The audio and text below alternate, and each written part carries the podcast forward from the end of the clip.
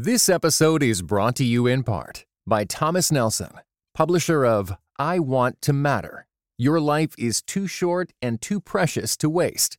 Written and narrated by New York Times bestseller Kathie Lee Gifford. Available now everywhere you get audiobooks. Hello, everyone. This episode is something, well, it's something really different from what I usually do on Truce, but I think you're going to like it. Yeah. Am I right? Is that better? This is Jackie. She's one of my good friends. Let me practice my dreamy voice. Hey, Jackie, thanks for doing this. Hey, you're welcome. Intelligent, hilarious. She's a single mom, a ball of energy, and we're in the same improv comedy group. I'm so happy to be here. Are you really? Yes, always. During the recording, we were wearing masks because of COVID, which is why it may sound a little muffled. So we're in in my room where I record most of the podcast, which stuff. is already really interesting. Is it's really it fascinating? Is. It's super interesting. so much to see. And so what we're doing now is we're looking at the property tax records for T- Teton County, Wyoming, where uh, we both live. I know property tax records sound boring, but listen to how much fun we were having. Uh, first of all, we have to come up with a code name. Okay. Okay, so um, Mm-hmm. lives in our town.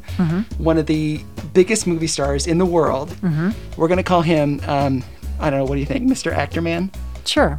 This actor has been in some of the biggest movie franchises in history. You definitely know who this is. Okay, so here's your house on the property tax records. Um, so we're going to look at this is how much you paid in total in 2020. And for Jackie's property in 2020, she paid $1,732. And you've got, if I'm not mistaken, 0.13 acres Got it. in your house, which is great. It's such a great house, and I love it. I love visiting. Thank you. Jackie's home is in a housing development in a special category. It's an affordable lot, which means she gets a property tax break because of a local program to help people who live and work here. So we're gonna just zoom out and go across uh, just a maybe, I don't know, two miles as the crow flies. We're gonna go over here To And Mr. Actorman's to house. Mr. Actorman's house. Aren't you excited to see what he pays in property tax? I'm very excited. He owns a whole bunch of properties over here. They're bright green on the map. Yes. And we're going to select this one over here. Okay. If you look at the acreage, it says, what does it say? 47.78. That's a lot more land than you. Oh, yeah. That's like a considerable amount of land. Right. And tax information, we're going to see he paid in 2020. What? oh my gosh. Why is that?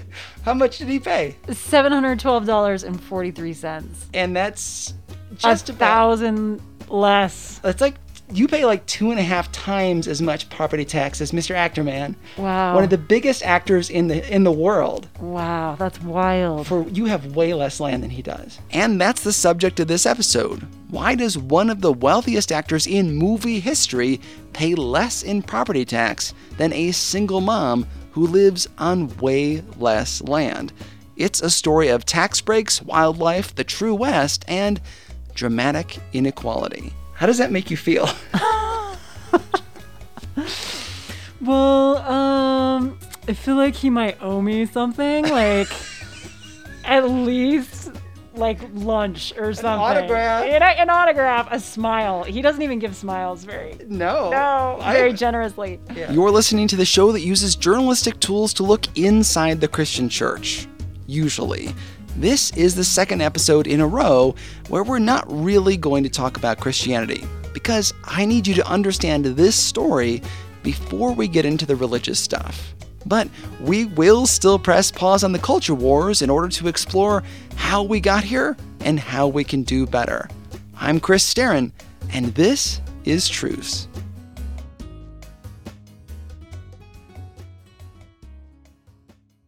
Okay, so what gives? Why is a single mom paying way more in property taxes for way less land? There are several reasons. This is a story about a small town in the middle of nowhere, Wyoming. It's also the story of every town USA and the growing gap between the ultra wealthy and everyone else. Teton County, Wyoming is a wilderness paradise. It encompasses some of Yellowstone and all of Grand Teton National Park, tons of national forest land, Millions of people travel here every year to look at animals, buy tchotchkes, and to partake in outdoor recreation. All of this natural beauty attracts not just visitors, but those looking to build a life near wild spaces. But where? There's only so much available space to build on. 97% of the county is preserved. You know, all that public land we just talked about. The parks take up a lot of real estate, leaving just 3% for all of the people who live here. 3%. Think about how small that is. The available supply of land is tiny. Now, you're probably familiar with the concept of supply and demand. Essentially, if you want the price of something to go up, you either decrease the supply or increase the demand. Let's say that the best band in music history is playing a concert, their last concert ever.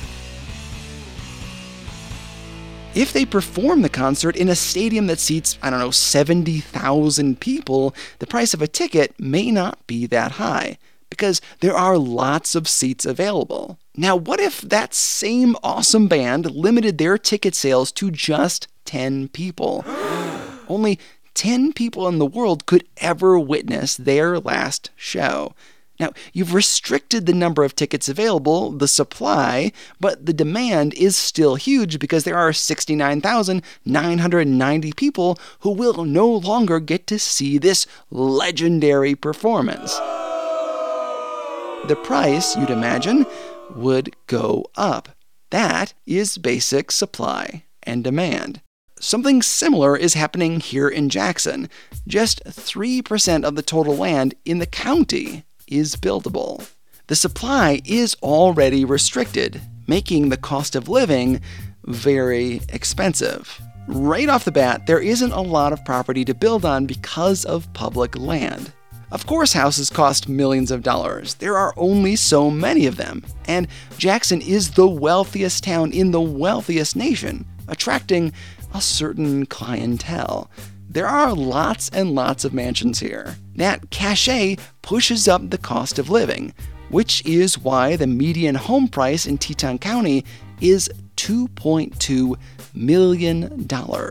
That's right, $2.2 million is the median home price. That there is how the typical real estate conversation goes here. And that's where it usually ends.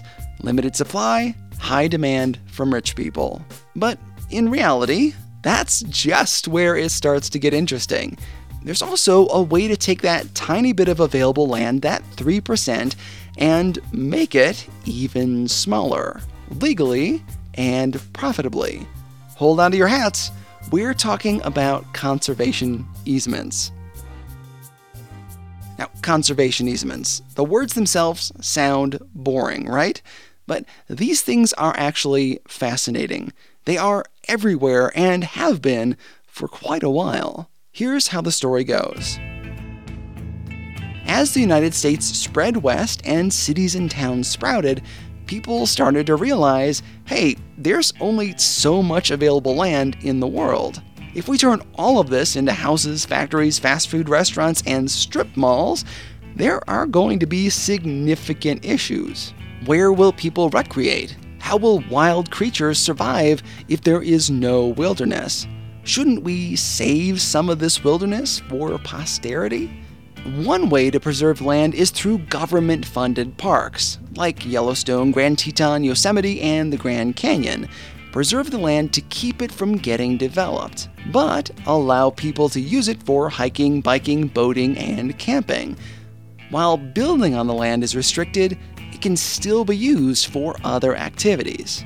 To test this out, I went with my brother and friend Dave up to Yellowstone National Park before the roads opened to cars in the spring. We biked 28 miles to the Norris Geyser Basin to grab some audio. It's Sunday, April 11th, and I'm at Norris Geyser Basin, uh, a part of Yellowstone that anybody can visit in a car, but we happen to be here the last weekend that this is only accessible by bike or by hike. So we've gone 28 miles just to get here. That's the beauty of public land, though, is that we anybody with a park pass uh, can get in this uh, area and witness this special space. That's the beauty of public land. There's like 10 people here. And normally in the summer, this would be really, really crowded. You can pretty much hear how excited I was to be there. We had all these boiling, bubbling hot pools to ourselves. This is the sound of the boiling. The beauty of public land is that anyone can use it to hike or bike, or even to record steam and bubbling water percolating from the ground. That's not the only option, though. There are other ways to preserve land, but also still use it. Much of Wyoming is owned by the government. It's government land, kind of like the national parks, but instead of keeping it pristine, private companies can purchase the right to, say, cut timber, drill for gas or oil, and mine minerals. Supposedly, with the intention that the government will oversee the activities there and protect habitat. Public land is therefore not just for bird watching, but can also finance the government itself while keeping the country energy independent and supplied with timber. Those are two ways to protect land open it to the public through parks or contract it to private companies. Both are really popular here in Wyoming. There, of course, are drawbacks to those kinds of conservation. First of all, they are expensive because the government has to hire people to oversee and patrol all that space. Zion operates a bus system with roads that have to be maintained. Natural gas fields have to send inspectors to look at the wells. Arches has medical staff to take care of all the people who don't take water into the desert. Into the desert, you guys! I've seen it. It doesn't make sense, but it happens. We need people to rescue those knuckleheads. Building roads, hiring archaeologists, studying wildlife habitats, all that costs money. Another downside is that we may only be preserving pretty open spaces. What about mainstays of rural life like family farms? As urban sprawl spills out from cities, farmland is being gobbled up by housing developments which is why you see deer, coyotes, and bear wandering through people's backyards. They've got no place else to go. Should Uncle Sam swoop in and buy up even more land? As we said, that comes with high costs. So the US created another option. What if the government paid people to preserve their own private land? There are some pretty attractive aspects to this idea no need for park rangers or maintenance, and animals still have open spaces. Waterways are protected. Trees and algae have places to grow, and then they produce oxygen. It's better for the environment than leaving it to the open market, and less hullabaloo for the Department of the Interior. This practice originated in the 1930s and 40s when the government paid private landowners not to build in sight of the Blue Ridge Parkway. It then kind of died off for a while there. Then certain states got involved. 1964 was the first time the IRS gave a tax break for easements that were adjacent to highways, as a way to promote highway beautification. The provisions were expanded the next year and then made permanent in 1981. This preserved private land was accomplished by what is known as conservation easements. And here's how they work Pretend I've got a big plot of land that I want conserved. I don't.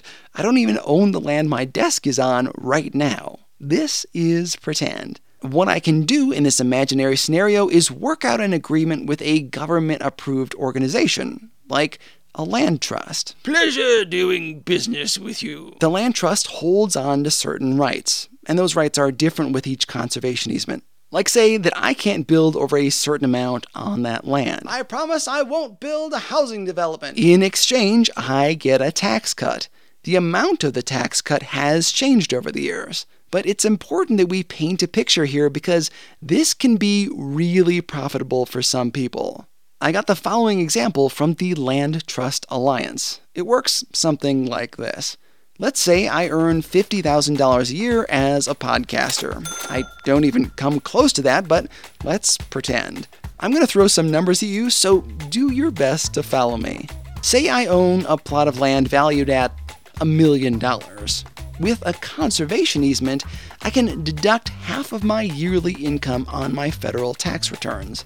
I just earned myself a $25,000 a year deduction. You know, because I make $50,000, I get a deduction of 50%, which comes out to 25K. Not just for this year, but for the next 15 years. That's a lot of math. But if you're going to walk away with just one statistic from this example, let it be this.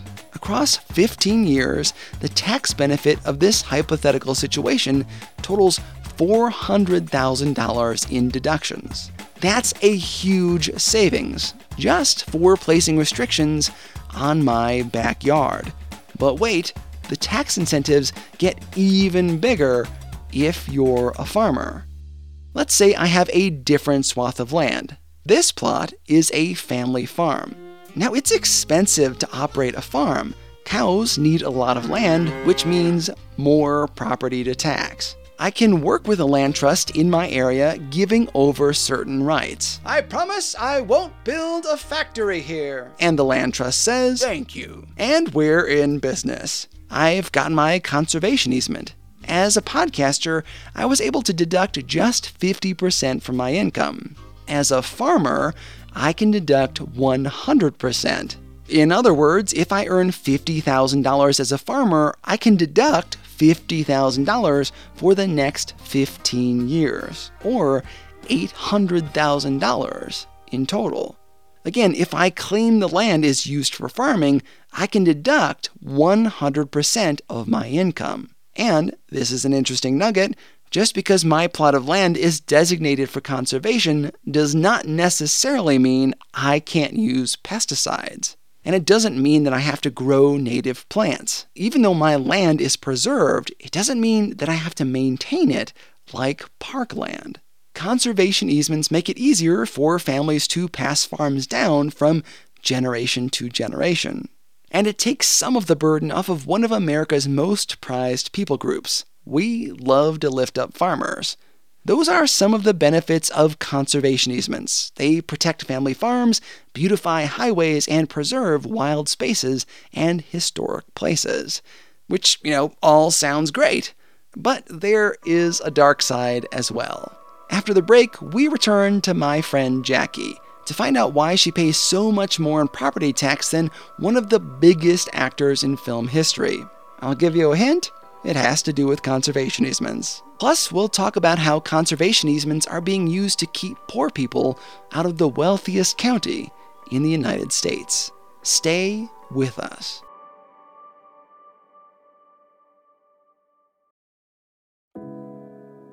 This episode is brought to you in part by Thomas Nelson, publisher of Nine Lives and Counting A Bounty Hunter's Journey to Faith, Hope, and Redemption, written by Duane Dog the Bounty Hunter Chapman.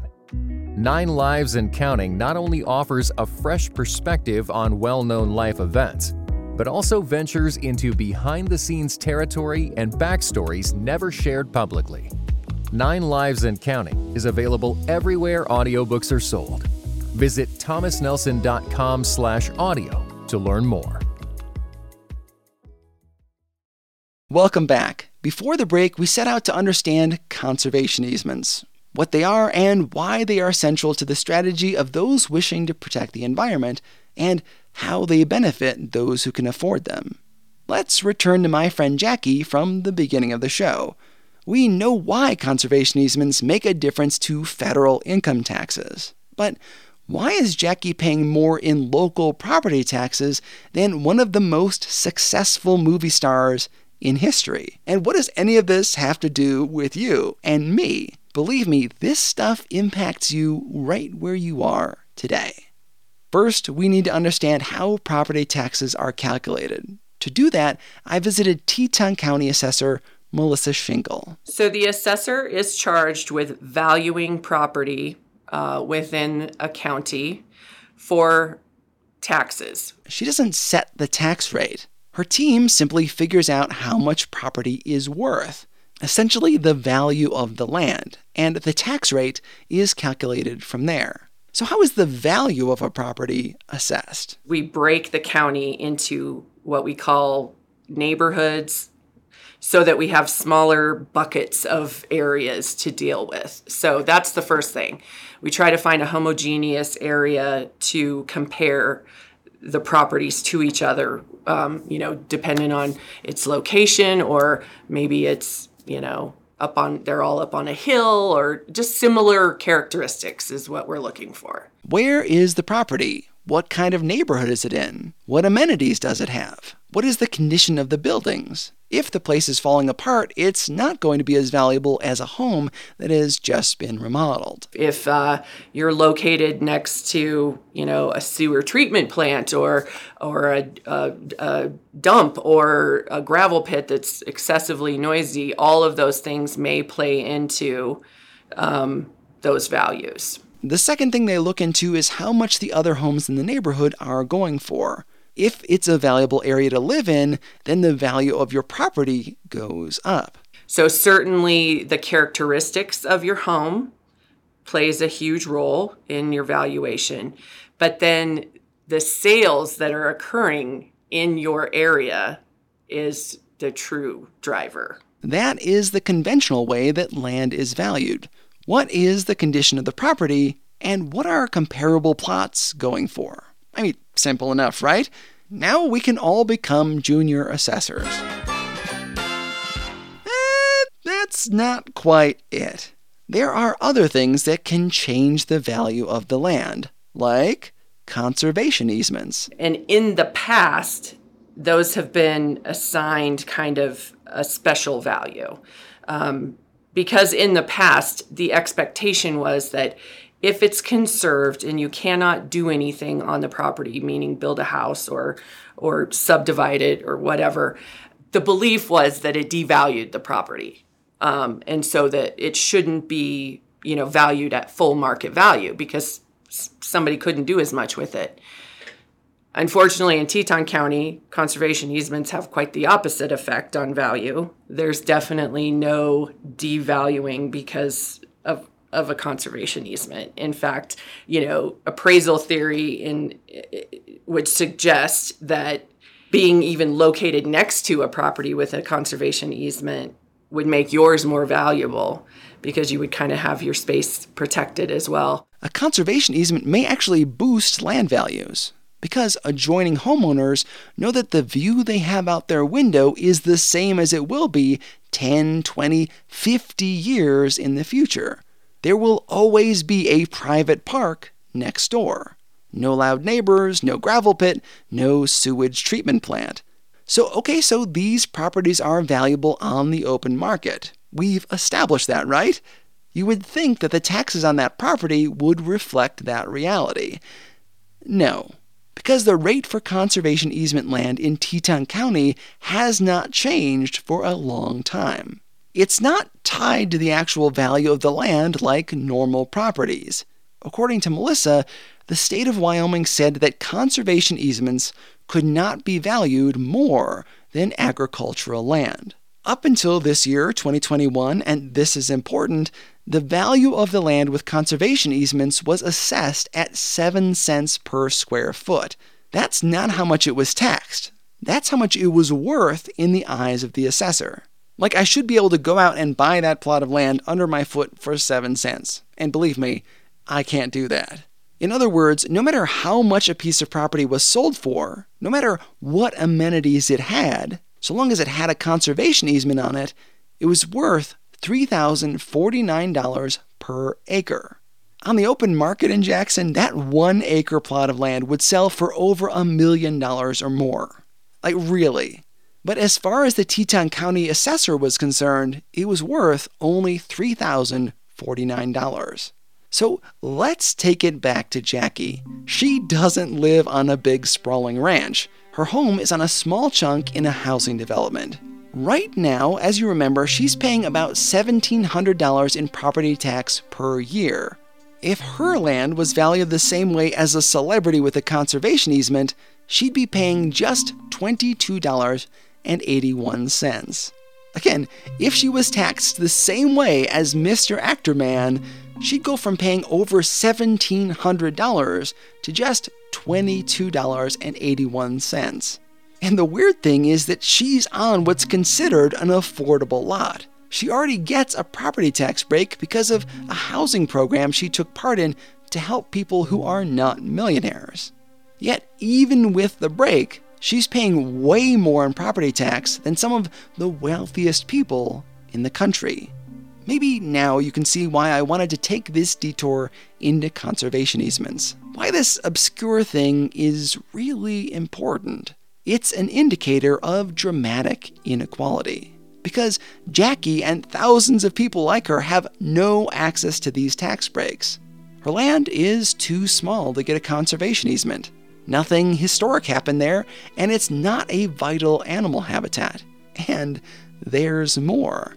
Remember, we were just talking about local property taxes. Remember, people holding conservation easements also get massive federal tax benefits, more if their land is a working farm. If you've ever wondered why Hollywood celebrities and rap icons own ranches in rural Wyoming, now you know. Because by raising horses, sheep, cattle, or crops, they can deduct an unbelievable amount of money from their federal tax returns. And the money they invested in their land gains value despite the restrictions. All of that sounds great for celebrities and for wildlife. But what does it do to poor and working people? Remember the beginning of the show where we talked about supply and demand? If you limit the supply of land to a certain desirable area, it raises the value of the property around it. In Teton County, Wyoming, 97% of the land is already protected. It's one of the reasons the cost of living is so high here. There's only a small area to build on. But wealthy people here are using conservation easements to further restrict the market. It makes the value of their land go up and keeps working people out of their neighborhoods, meaning poor and working class people who live here are forced out. That leaves only a few options. Either they live with many people crammed into an apartment, or they drive in from far away, over a dangerous mountain pass or through canyons that are prone to slides and are covered in deadly ice. On a good day, it's about 45 minutes to get to those outlying communities. But it usually takes much longer because of traffic, construction, and bad weather. That's an hour and a half to two hours every day that they don't get to spend with their families. Working people here have to choose between cramming into a small house or risking their lives to commute. And the reason for that is because wealthy people are restricting the amount of available land. I should note that this is not just a Teton County phenomenon. If you took all the conservation easements across the country and bundled them together, they would be larger than the state of Indiana. This stuff is in your region, too. Advocates for conservation easements argue that they are a valuable tool to protect America's character, its wild animals, our water and air. Critics see conservation easements as a way to subsidize the backyards of the ultra wealthy. Remember, this is not like the national park system or national forests where you and I can go camping, hiking, or whatever. I can't just go biking or camping on Mr. Actorman's lawn, even though my tax dollars paid for it. Critics see conservation easements as government subsidized private land. COVID has made all of this much worse in places like Teton County, as wealthy people flee cities and look for places they can socially distance rather than being trapped in a high rise. Because of that migration, recently, smaller towns have seen dramatic rises in real estate prices. To learn about this, I spoke with Ryan Block. He's a real estate agent with Jackson Hole Real Estate Associates. The rumor is, and you know, this is a small town, people talk, right? Yeah. So we all hear rumors. I don't know how much of it's true, but the rumors have been that there have been people buying two, three houses sight unseen. Have you guys seen any of that? You know, in Jackson, we've always had, you know, the story of people coming and buying and actually not ever coming, just buying something sight unseen.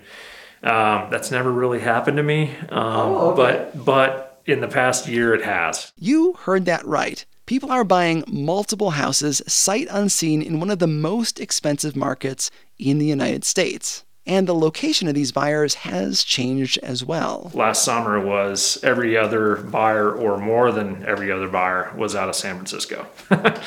um, typically, the buyers were coming from those urban areas in California, Chicago, uh, New York City, there definitely was a push uh, to get out of the city. As people left big cities, those of us already living in small towns felt the pinch as the market rose to the place where we could no longer compete. The supply has gotten restricted while demand skyrockets. We have this image of the West as a region built by cowboys, rogue independents who didn't need government help to establish themselves. A place where anybody could make it if they worked hard enough. We know now that that's not true. Many cowboys worked for large cattle barons and were generally low income. Many ranches were run by corporations in distant towns. The West is not local, and it's not equal. We talked about that in our last episode about the Johnson County War. In the late 1800s, cattle barons swept across Wyoming in a killing spree without any real repercussions for their crimes. They did that in hopes of pushing poor people out of central Wyoming so they could build their fortunes. The modern West is clearly different from the Old West. The governor of Wyoming is not, as far as we know, party to a murder squad, but the West is still the West. Wealthy people are still using the government to push poor people out. But instead of using guns, they are using government tax loopholes like conservation easements. On a personal note, I recently had to move out of the house I've been renting in Teton County for 11 years. It took me seven weeks to find a new place to live. Not because I was being picky, but because there are just no places for working people to live. And the process of building more homes is too slow to keep up with demand, and, in my opinion, is being done for show and not with any real desire to solve the problem. Meanwhile, the amount of buildable land shrinks with every new conservation easement. Even families that have lived here a long time struggle to keep the family home because property taxes keep going up for working people who don't have conservation easements. The cost of public services grows here, and because we don't have state income tax or corporate tax or a tax on people selling their homes, the way to pay for it is through property taxes, which are paid mostly by working class people, not the wealthy like Mr. Actorman. Rich people are pushing working people out with impunity, using government tools to do it, while increasing their personal wealth. That's just one of many ways we see the Old West today. In future episodes, we'll explore the morality of this setup. If true religion is taking care of widows and orphans, how are churches supposed to fulfill their calling when the median home price is $2.2 million? And before we go, I should note that while there are no signs of change on the federal level, Teton County will be readjusting its tax rates according to Melissa Shinkle. So I have analyzed various conservation easement sales, um, and we are now going to, it's approximately $10,000 per acre, which is still low, still very low. Um, I, but I'm, but I'm glad that it's based off of some sales that I can, you know, have the data to support where the seven cents has just kind of been languishing out there. That's still lower than the going rate for properties in Teton County. Some of the wealthiest people in the world will be charged about the same as Jackie is on her affordable lot. They aren't paying market rate, but the rate reserved for government assisted housing. Is that progress enough? I'll let you decide.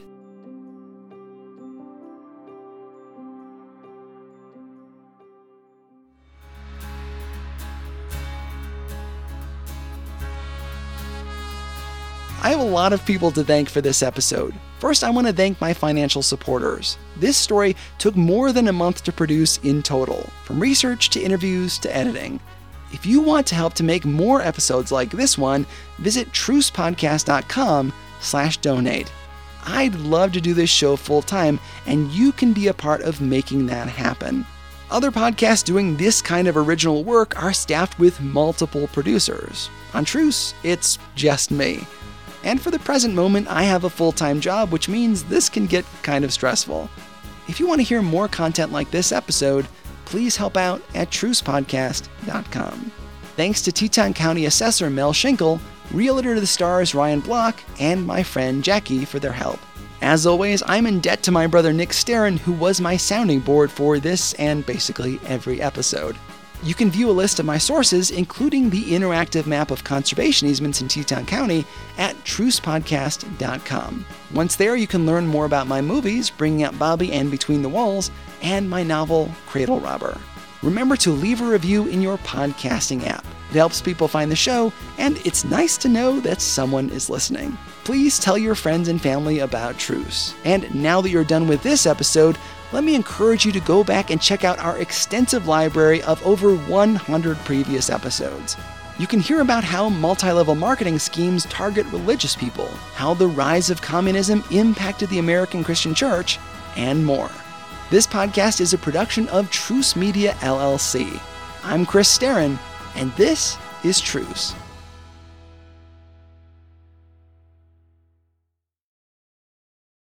This episode was brought to you in part by Just These Guys, you know? A pastor and a psychologist team up to break down scripture and psychology, empowering you to transform by the renewing of your mind. Listen today at justtheseguys.podbean.com or wherever you get your podcasts. Just these guys, you know?